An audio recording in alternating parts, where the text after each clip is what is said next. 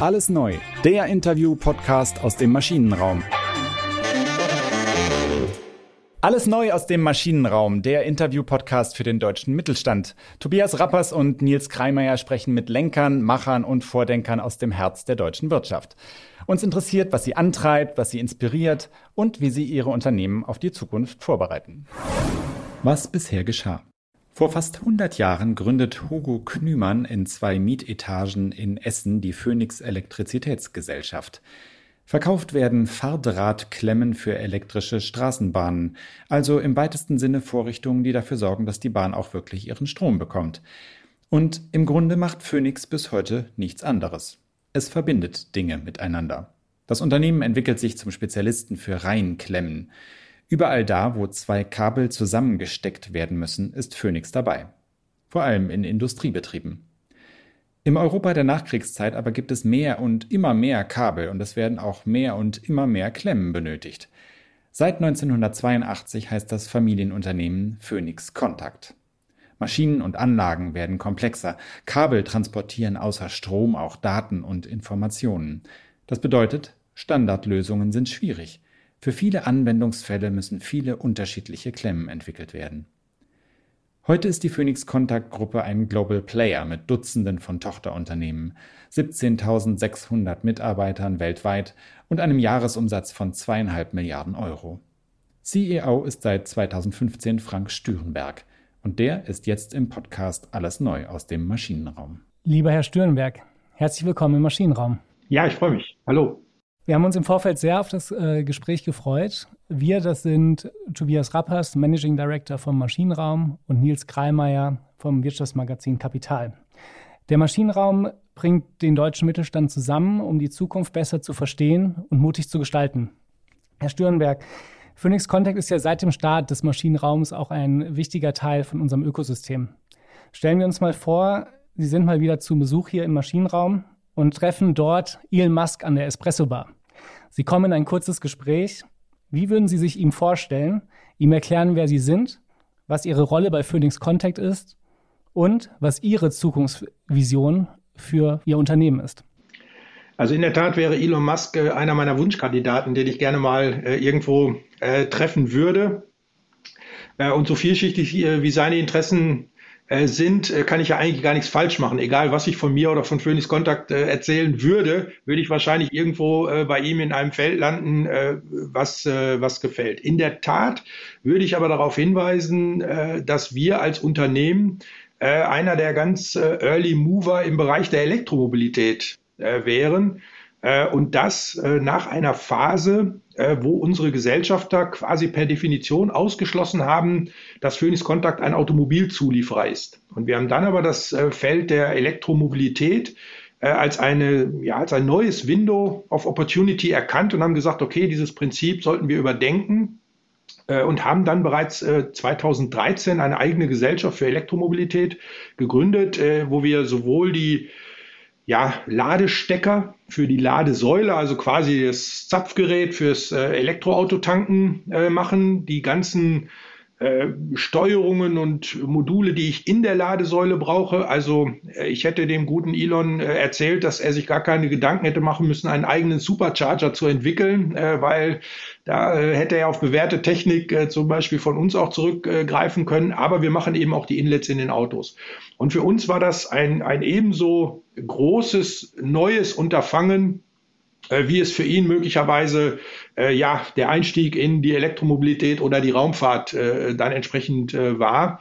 Und äh, insofern hing das dann auch stark äh, mit der mit der Rolle zusammen, die ich jetzt im Unternehmen habe, die ja dadurch im Wesentlichen geprägt ist. Ich bin seit über 28 Jahren im Unternehmen, aber die letzten fünf Jahre sind insofern eine Besonderheit, dass es die ersten fünf Jahre des Unternehmens sind, wo kein Inhaber oder Gesellschafter mehr an der Spitze steht.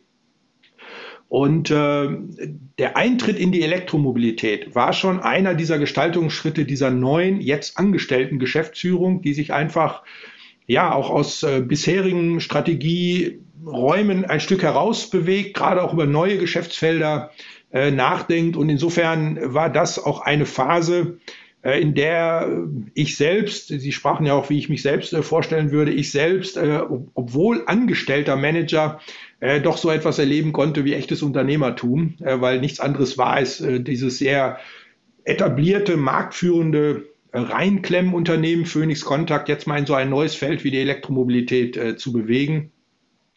Und dann werden wir wahrscheinlich schon relativ schnell am Fach simpeln äh, darüber, warum wir glauben, dass äh, der Ladestecker oder das Inlet, das wir gebaut haben, äh, besser wäre als das, ähm, äh, was im äh, Tesla verbaut ist und äh, warum es uns jetzt doch gelungen ist, dass die Ladekabel, die zumindest in Europa in seinen Autos liegen, von Phoenix Contact kommen.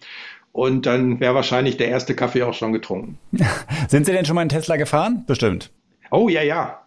Ja, ja, also äh, wie gesagt, das, äh, das Thema der Elektromobilität ist schon äh, eines, was mich auch äh, privat begeistert. Ich glaube, es ist eine der ganz großen Transformationen, die wir da erleben. Äh, klar, jeder denkt immer nur an das elektrische Auto, aber das hat ja eine Menge auch damit zu tun, dass wir wirklich unser gesamtes ja, Energiesystem äh, verändern werden. Äh, wirklich viel Sinn macht ja elektrische Mobilität auch nur dann, wenn möglichst viel erneuerbare Energie äh, genutzt wird, um diese elektrische Mobilität äh, zu betreiben. Dafür muss eine Menge in unseren Netzen passieren, in, den, in der Energieerzeugung äh, sich verändern. Äh, wie gesagt, das sind alles Themen, die uns als Phoenix Kontakt ohnehin sehr betreffen. Ja, wir sind sowohl in der Energieerzeugung als auch in den Übertragungsnetzen mit unseren Produkten aktiv und jetzt zum ersten Mal eben auch auf einer Verbraucherseite, nämlich dem elektrischen Auto, das jetzt eben nicht mehr nur industrielle Nutzung ist, sondern wo auch ein ja, Konsument äh, am Ende des Tages äh, mit Phoenix Kontaktprodukten äh, in Berührung kommt. Das ist schon ein hochspannendes Thema.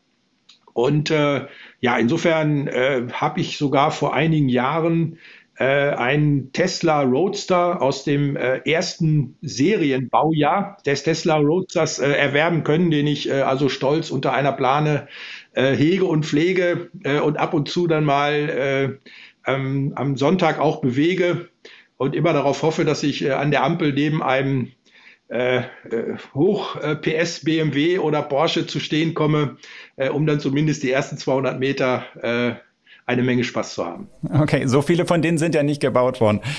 Äh, jetzt sind wir eigentlich ja schon im Bereich ähm, neue Geschäftsmodelle, ähm, äh, Ausblick auf neue Geschäftsmodelle, den, die Sie mit der Elektromobilität angehen.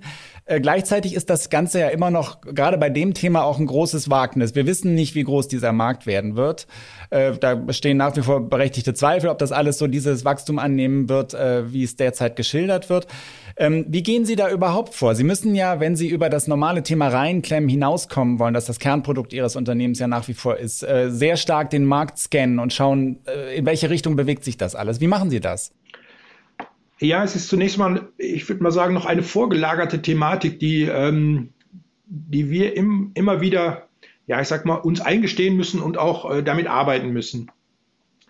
Äh, wenn wir als Unternehmen, so wie wir heute aufgestellt sind, äh, die nächsten fünf oder wahrscheinlich noch mehr Jahre nichts an unserer Aufstellung in unserem Produktportfolio verändern würden, einfach weitermachen, wie wir es heute gerade tun, wären wir wahrscheinlich auch in fünf oder sieben Jahren noch ein erfolgreich wachsendes Unternehmen. Wir sind einfach äh, glücklicherweise, äh, kann man sagen, äh, an zahlreichen Schnittstellen mit unseren Produkten aktiv, äh, die zunehmend bestimmender werden für Themen, die die, ja, um es mal in großen Worten zu sagen, die die Welt bewegen. Also wenn man. Das heißt, man muss eigentlich gar nichts verändern. Das ist der Punkt. Wir müssten nichts verändern äh, und das Unternehmen bliebe trotzdem noch eine ganze Zeit lang äh, erfolgreich. Und das führt natürlich auch dazu, dass äh, sehr schnell es passieren kann, dass so eine Haltung äh, im Unternehmen einsetzt, äh, die dann auch sagt, Mensch, warum denn überhaupt? Das, äh, guck mal, es läuft und ich, ich sehe schon, was da noch alles vor mir liegt an Chance mit dem, was ich heute habe. Und das reicht, wenn wir uns ganz evolutionär immer ein Stückchen weiter äh, in Themen äh, reinbegeben. Und das ist doch auch viel weniger risikoreich. Und äh, warum müssen wir denn heute darüber nachdenken, dass wir sehr, sehr viel Geld in einem für uns völlig neuen Geschäftsfeld äh, investieren. Wir könnten doch auch so weiter erfolgreich bleiben.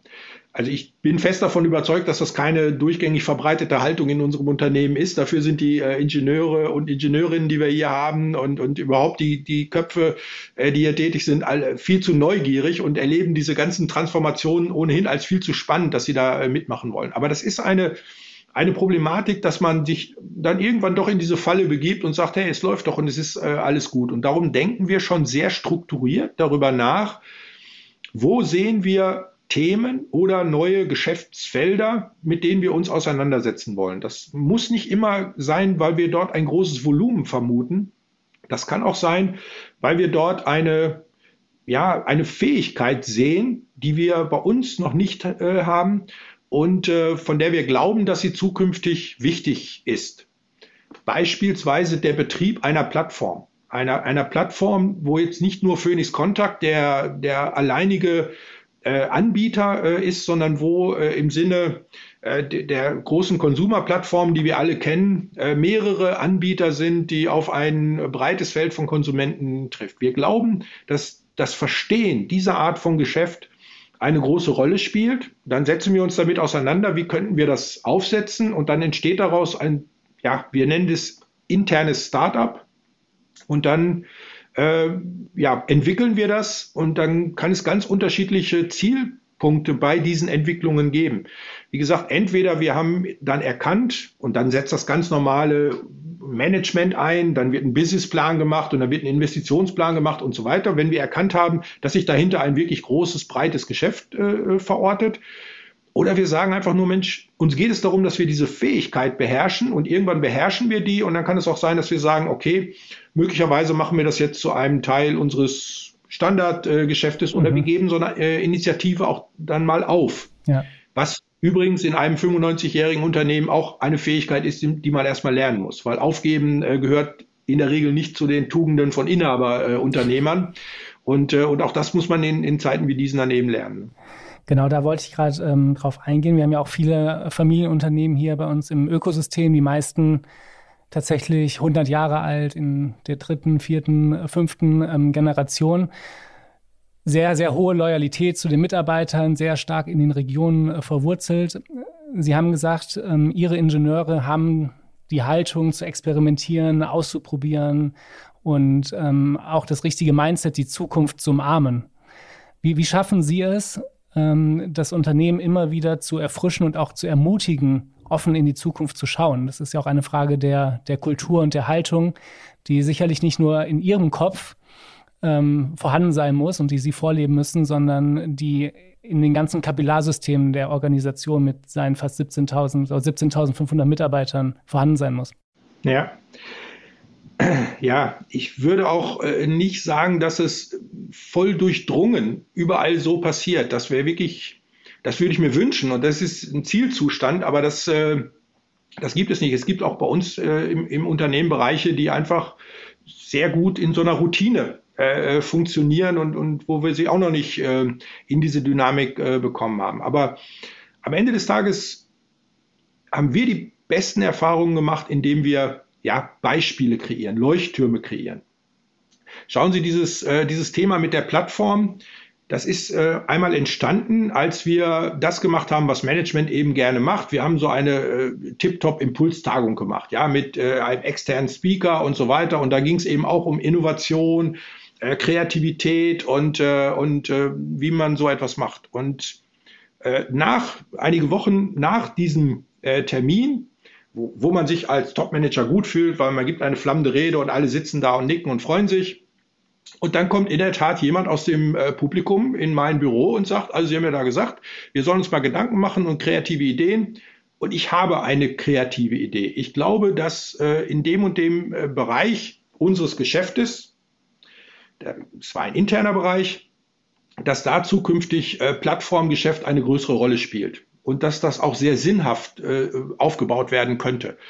Und ich würde gerne auf das zurückkommen, was Sie da so vollmundig äh, erklärt haben. Ich hätte jetzt gerne ein bisschen äh, Budget und zwar ein bisschen Zeitbudget aus meiner normalen Tätigkeit und ein bisschen Geldbudget, damit ich das hier machen kann und dann würde ich das gerne tun. Ja, und dann äh, ja, sitzt man da so und denkt, hm, wenn du jetzt Nein sagst, dann brauchst du die nächste Tagung gar nicht machen, dann ist vorbei. Und wenn du jetzt Ja sagst, dann hast du hier ein Beispiel geschaffen dafür, dass Leute Zeit und Geld äh, bekommen, wenn sie solche Ideen äh, haben. Wir haben es gemacht. Und äh, seitdem haben wir mehrere solcher internen Initiativen. Und, und wie gesagt, heute ist das eben gar nicht mehr so, dass wir das ähm, äh, unstrukturiert und opportunistisch machen. Wir haben einen eigenen Geschäftsbereich im mhm. Unternehmen dafür, der steht ganz bewusst explizit neben unserem Kerngeschäft, wo wir quasi in so einem Greenhouse-Ansatz diesen Ideen eine Chance geben und sie äh, dann ein Stück äh, ja, entwickeln, um dann zu entscheiden, werden sie Teil unseres Kerngeschäftes oder werden sie ähm, äh, ein eigenständiges Unternehmen oder werden sie Teil eines Partnerkonzeptes? Und um das dann noch zu sagen, ja, ich glaube schon, dass wir ganz viele wirklich kreative und, und hoch, ja, an die Zukunft glaubende und, und äh, initiative Köpfe im Unternehmen haben, aber in der Vergangenheit immer noch sehr stark orientiert an Produkt und Technologie. Das war so die, das war so der Denkpfad, in dem man sich äh, bewegt hat. Mhm. Und seit einigen Jahren ist es uns jetzt doch gelungen, mal an ganz andere Felder zu denken, wo es auch wirklich um neue Prozesse oder neue Geschäftsmodelle äh, geht und nicht nur um ja, die Weiterentwicklung, auch die hochinnovative Weiterentwicklung von Technologie oder Produkten.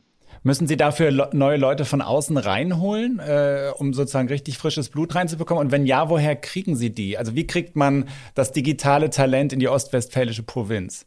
Äh, ja, also ich sage wirklich sowohl als auch. Ja, ähm, wenn ich zum Beispiel jetzt noch einmal, weil, weil dieses Beispiel äh, jetzt schon mehrfach äh, angesprochen wurde, ähm, an diese Plattformthematik denke, äh, die ist initiativ von dem Leiter unseres Werkzeugbaus, von unseres internen Formenbaus äh, gekommen. Ja, das ist nun niemand, den ich jetzt äh, verortet hätte in, in einer Thematik, wo es wirklich darum geht, ein, ein Plattformgeschäft aufzubauen, und zwar äh, wirklich from scratch, also da war gar nichts äh, und heute eben inklusive Konfiguratoren, Bezahlsystemen und so weiter eine hochintegrierte äh, Plattform. Also wir finden die Leute auch in unseren Reihen. Gibt es viele Talente und die freuen sich ja auch darauf, die suchen ja auch danach, dass es diese Entwicklungsmöglichkeiten gibt.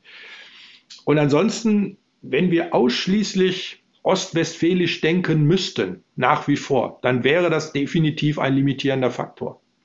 Insofern nutzen wir auch inzwischen ganz bewusst, und da kann ich durchaus sagen, sind gerade diese, diese speziellen äh, Effekte, die sich jetzt aus Corona und der Pandemie äh, ergeben haben, eher für uns nochmal eine Bestätiger und auch ein Beschleuniger.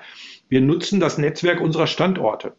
Ja, wir haben einen, äh, einen Standort äh, ursprünglich äh, für das Thema Cybersecurity, eine Tochtergesellschaft für das Thema Cybersecurity, äh, Produkte und Technologien, der ist in Berlin.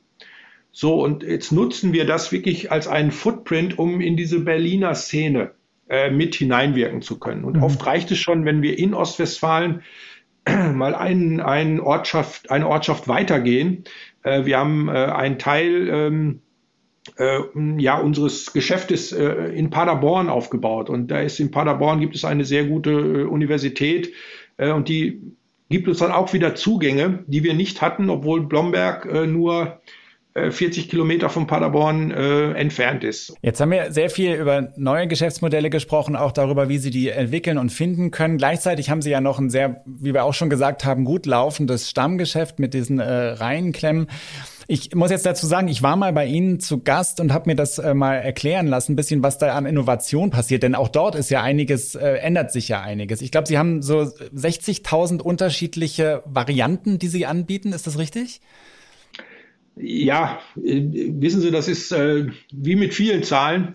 Also ich habe sie noch nie alle nebeneinander auf den Hof gelegt und dann wirklich mal abgezählt. Also Okay, sagen wir, es sind viele. Äh, und sehr, genau, irgendwas und, zwischen 60 und 100.000. Und jetzt ist ja die Herausforderung, dass das Produkt an sich ist ja nicht besonders hochpreisig. Gleichzeitig steckt ist, ist die Innovationskraft dahinter ja recht groß, die Sie da erbringen müssen. Wie bekommen Sie das hin oder wie, wie richten Sie sich da ein, dass Sie das wirtschaftlich dargestellt kriegen? Ja, das ist ein Riesenthema. Also in unserem Unternehmen, und da geht es ja nicht nur um die Reihenklemme. Die Reihenklemme ist äh, die Wurzel unseres Geschäftes. Also so sind wir mal äh, entstanden. Und aus der Reihenklemme haben sich ja viele Produkte entwickelt, bis hin zu kompletten Automatisierungssystemen, äh, wo man heute eine gesamte Windkraftanlage äh, mit, mit unseren Produkten ähm, automatisieren kann. Das heißt, wir haben nicht nur die Vielfalt der Artikel, also die vielen Produkte quantitativ, sondern da gibt es auch qualitativ eine große Unterschiedlichkeit in den äh, Portfolien. Das ist also schon eine, eine Komplexitätsspanne, äh, mit der wir uns wirklich sehr intensiv und aktiv ähm, auseinandersetzen müssen, weil ansonsten laufen wir ja in eine Komplexitätsfalle und dann auch in eine Effizienzfalle und dann ist irgendwann auch die Marge äh, nicht mehr, nicht mehr äh, tragfähig. Um dem entgegenzuwirken, tun wir eigentlich das, äh, was wir auch vielen unserer Kunden äh, vortragen und was unter dem Begriff äh, von Industrie 4.0 äh, ja immer bekannter geworden ist und immer mehr diskutiert wird.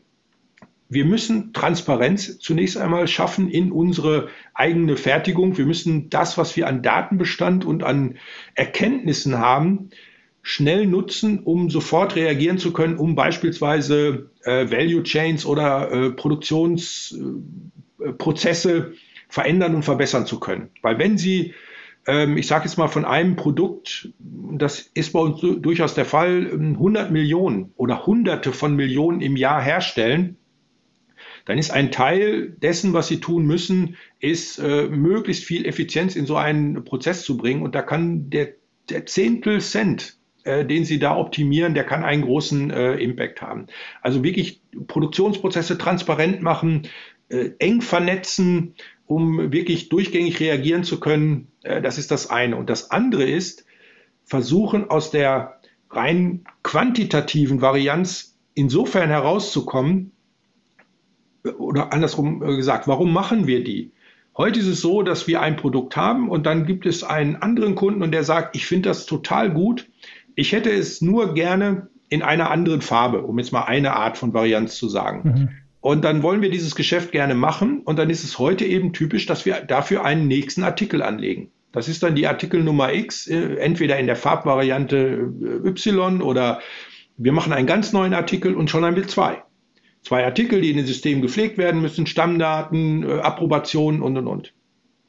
Was auch Zeit und, und, und Geld kostet. So, und wenn es jetzt gelingt, wiederum mit den Prozessen der, der Digitalisierung von, von Industrie, dass wir viel enger verzahnt sind, bereits mit den, mit den Planungstools unserer Kunden.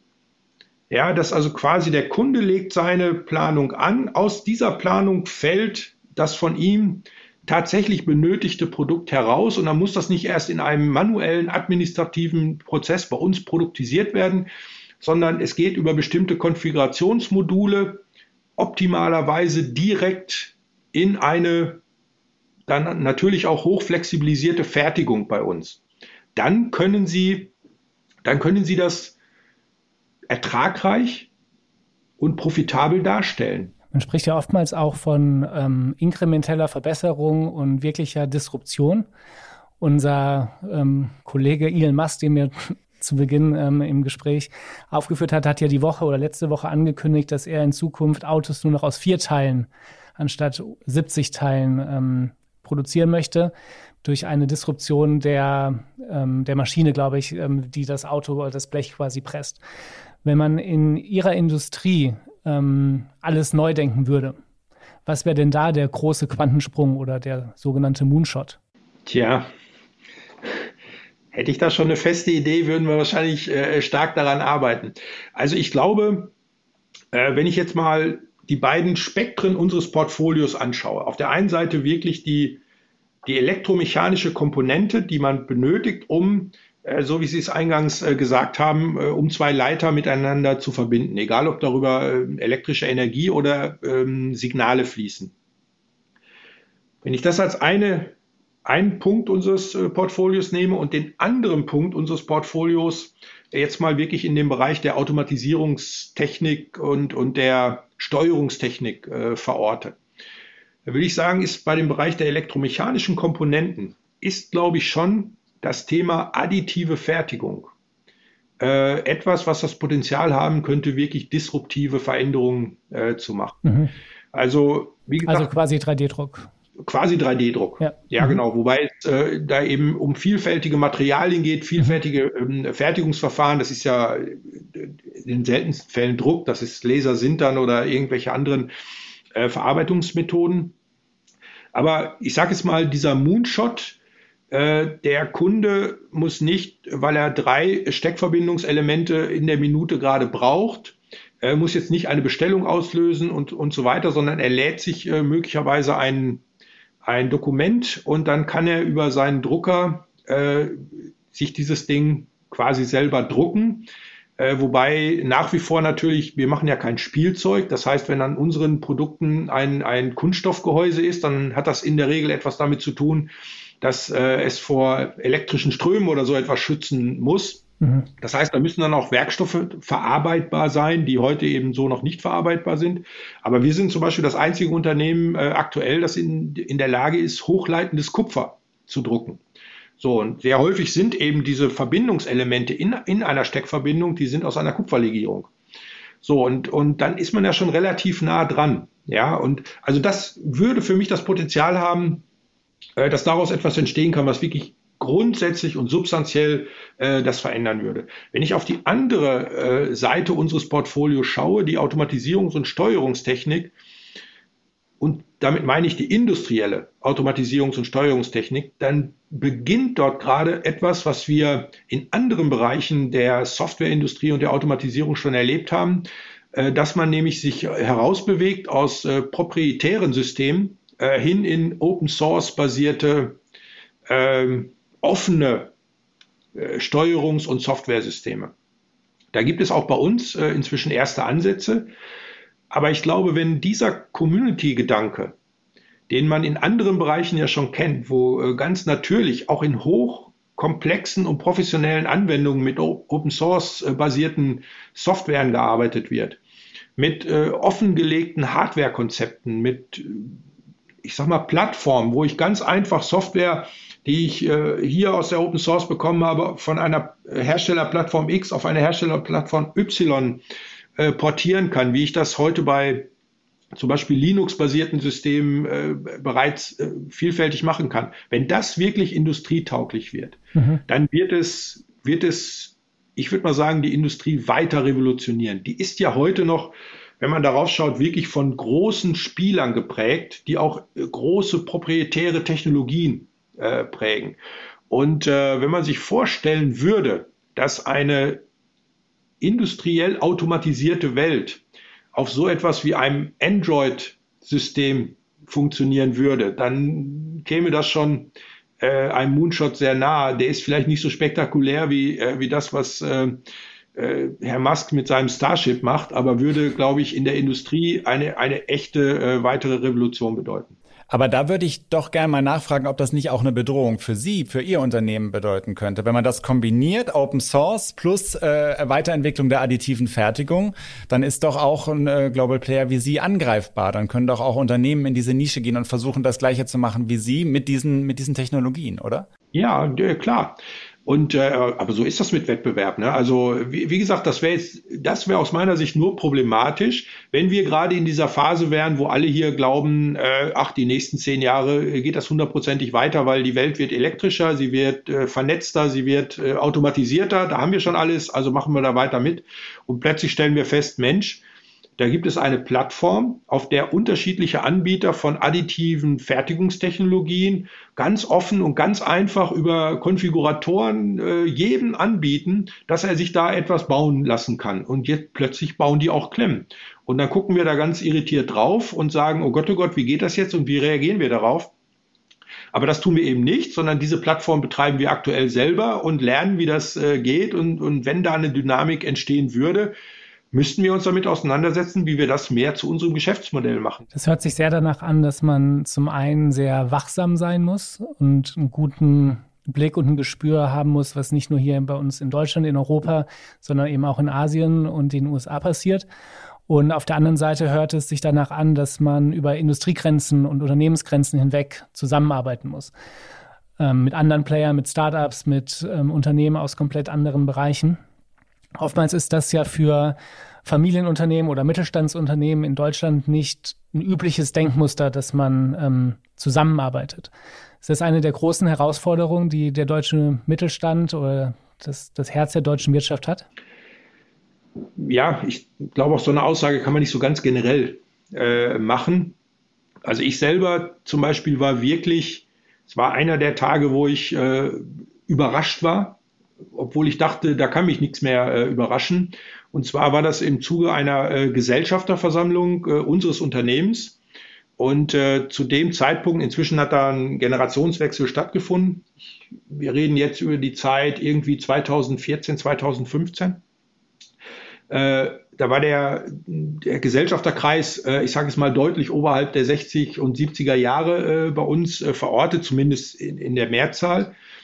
Und äh, da haben wir aus der Geschäftsführung vorgeschlagen, ein, äh, ein Corporate Venture äh, Arm aufzubauen, um mhm. genau solche Netzwerke zu äh, schaffen und, und zu beteiligen.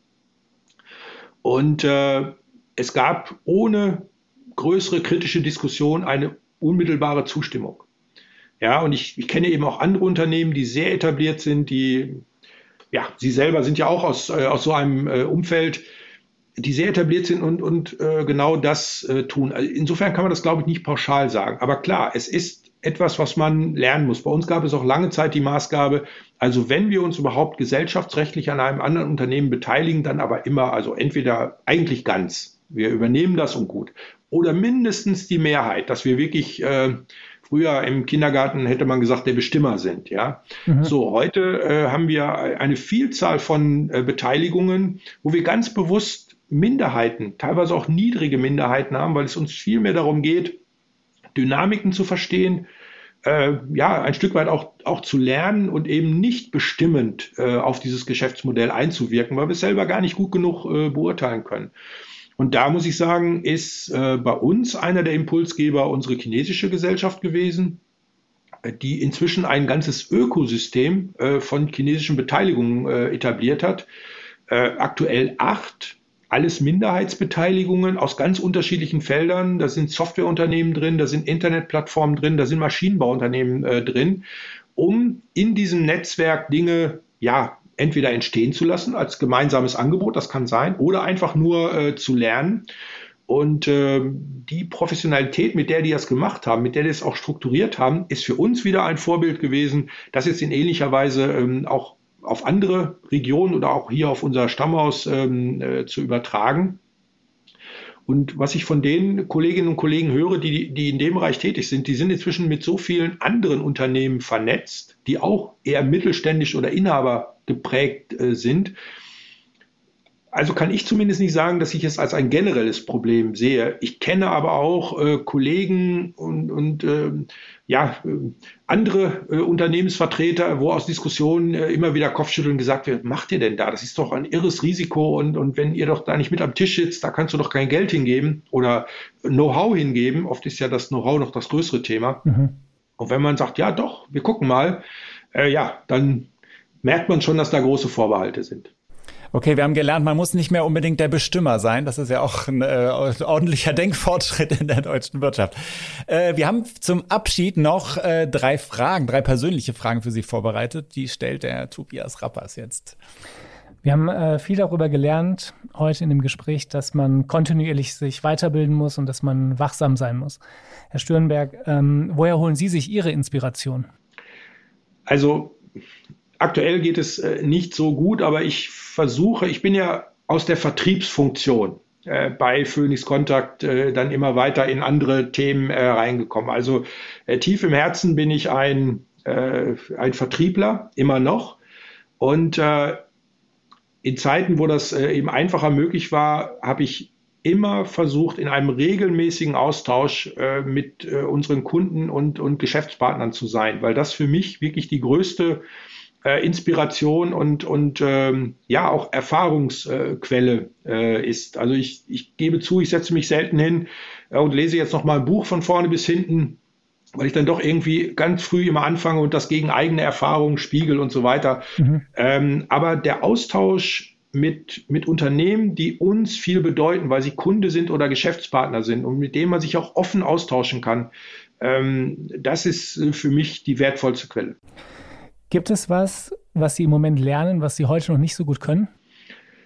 Ja, ich äh, bin ein Mensch, der, ähm, also ich spreche jetzt sehr persönlich, äh, also äh, für mich, mhm. meine Perspektive. Ich glaube, im Unternehmen äh, können das viele schon viel, viel besser als, äh, als ich, aber ich wirke sehr stark äh, tatsächlich auch in, in der Vergangenheit erlernt über den persönlichen Austausch, über die persönliche Kommunikation. Und ich muss aktuell immer wieder lernen, dass äh, es jetzt wichtig ist, äh, eben auch über andere Medien und andere Vernetzungsformen äh, möglichst die gleichen äh, oder vielleicht sogar noch bessere Effekte äh, zu erreichen. Also ähm, ich kann mal ganz selbstkritisch sagen, ich bin ganz bestimmt nicht der, der äh, ein Meeting äh, besonders effizient hält. Ja, ich äh, erzähle dann doch gerne mal eine Geschichte zwischendrin über meine jüngsten äh, Fußballerfahrungen.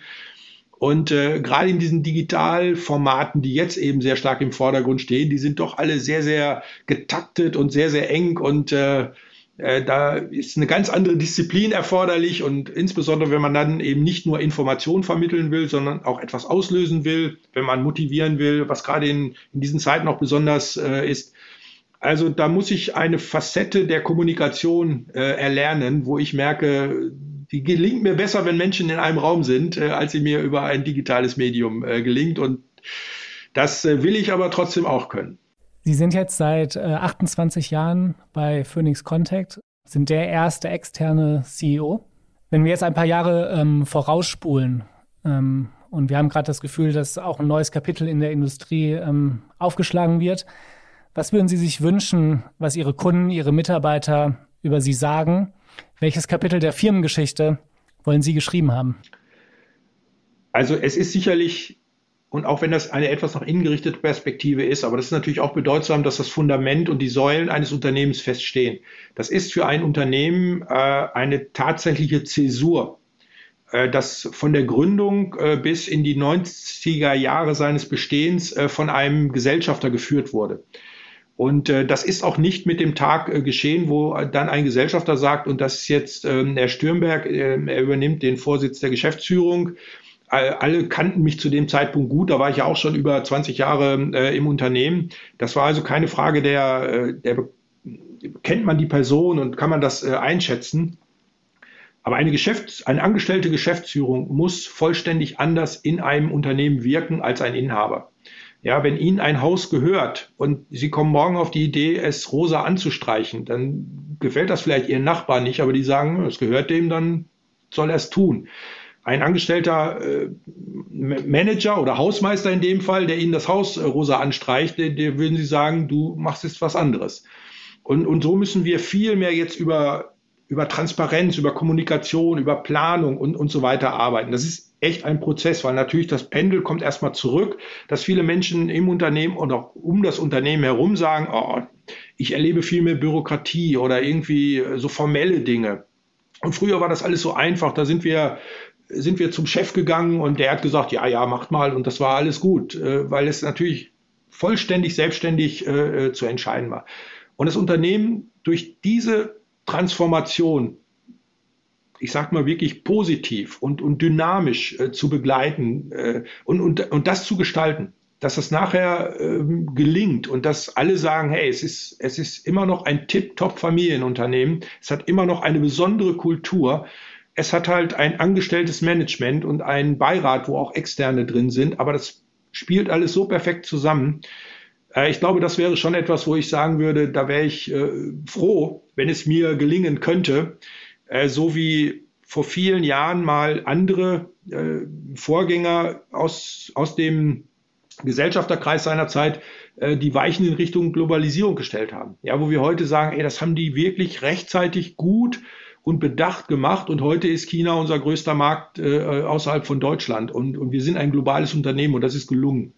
Also wenn ich diese Transformation hinbekäme, dann würde mich das noch stolzer machen, äh, wie es mich machen würde oder ich sag mal positiv gestimmter machen, wie es mich machen würde, ähm, als die Tatsache, dass wir irgendwann sagen würden, Mensch, die E-Mobility ist äh, einer unserer größten Geschäftsbereiche geworden und selbst Elon Musk staunt, äh, was wir da auf die Beine gestellt haben.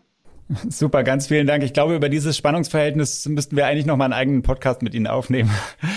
Das war alles neu aus dem Maschinenraum, der Interview-Podcast für den deutschen Mittelstand. Es verabschieden sich Tobias Rappers und Nils Kreimeier. Wir hatten heute zu Gast Frank Stürenberg, den CEO von Phoenix Contact. Ganz vielen Dank, Herr Stürenberg, dass Sie sich Zeit genommen haben. Sehr gerne. Hat Spaß gemacht. Vielen Dank, Herr Stürenberg. Aber als ich diesen äh, besagten Tesla Roadster äh, ja quasi als äh, so, so Mini-Sammelstück äh, mir da geordert habe. Da war da drin in der Mittelkonsole, das Auto ist ja 2009 gekommen, glaube ich. ich habe aus, aus dem ersten Baujahr. Und da war noch dieser breite äh, Stecker dran, der unten am iPhone 1 äh, war, den, den man vielleicht noch kennt. Der ist in die Mittelkonsole schon fest eingebaut. Und kein Witz, ich habe in der, in der Schublade tief gekramt und äh, habe mein erstes iPhone 1 da rausgeholt. Ähm, habe das äh, auch tapfer wieder aufgeladen. Das ist ja völlig faszinierend, ne? dieses Ding. Erster faszinierender Punkt. Da hatte ich das wieder am Strom und plötzlich sah ich, wie die E-Mail-App anfing hochzuzählen. Und ich habe das Ding, ich habe das Ding schon acht Jahre nicht mehr benutzt gehabt oder so. Ne? Ich habe aber noch die dieselbe äh, äh, private E-Mail-Adresse und da fing das Ding an und hat sich wieder äh, synchronisiert. Das hat mich erstmal schon mal begeistert. Da hätte ich irgendwem bei äh, Apple mal schreiben können, kannte ich aber keinen. Und dann habe ich das Ding in, diese, in diesen Stecker reingesteckt. Ich bin da an einem Sonntagmittag äh, zu der Garage da gefahren, habe mich reingesetzt und gesagt, ob das irgendwie funktioniert. Ne? Wie gesagt, ein zehn Jahre altes Auto mit einem zehn Jahre alten äh, Handy. Steckt das auf diesen Stecker und sofort in den Dis Display kam, äh, da Ihr iPhone, äh, Frank Stürnberg, Ihre Playlist, äh, dip, dip, dip. Und, äh, und das ging. Und das äh, hatte mich einfach beeindruckt äh, weil bei unseren Produkten wären über zehn Jahre schon ungefähr 28 Kompatibilität, Kompatibilitätssprünge gewesen, die dann nicht mehr äh, zu retten gewesen wären. Und da habe ich ähm, äh, in dem Fall eine Mail an die zumindest öffentlich erkennbare äh, E-Mail-Adresse von Elon Musk geschrieben und habe gesagt, hey, das finde ich äh, wirklich beeindruckend und äh, insofern, äh, ja, wäre das äh, beeindruckend, bla bla bla und so weiter. Und er hat geantwortet der antwortet auf sowas. Und hat gesagt, ja, das wäre damals, äh, wäre das ganze Team äh, rund um diesen, diese Tesla-Crew äh, da, die, mit denen er da diesen äh, Roadster gebaut hat, wäre total begeistert gewesen von dem, von dem iPhone. Und das hätten die auf den allerletzten Drücker noch in das Design mit reingepackt, dass da irgendwie diese, diese, diese Docking Station äh, da zustande kam und, und so weiter. Ich finde faszinierende Typen. Seitdem gucke ich bei mir auch immer genauer hin in den E-Mail-Account, äh, ob ich da nicht doch mehr antworten sollte, als ich dachte.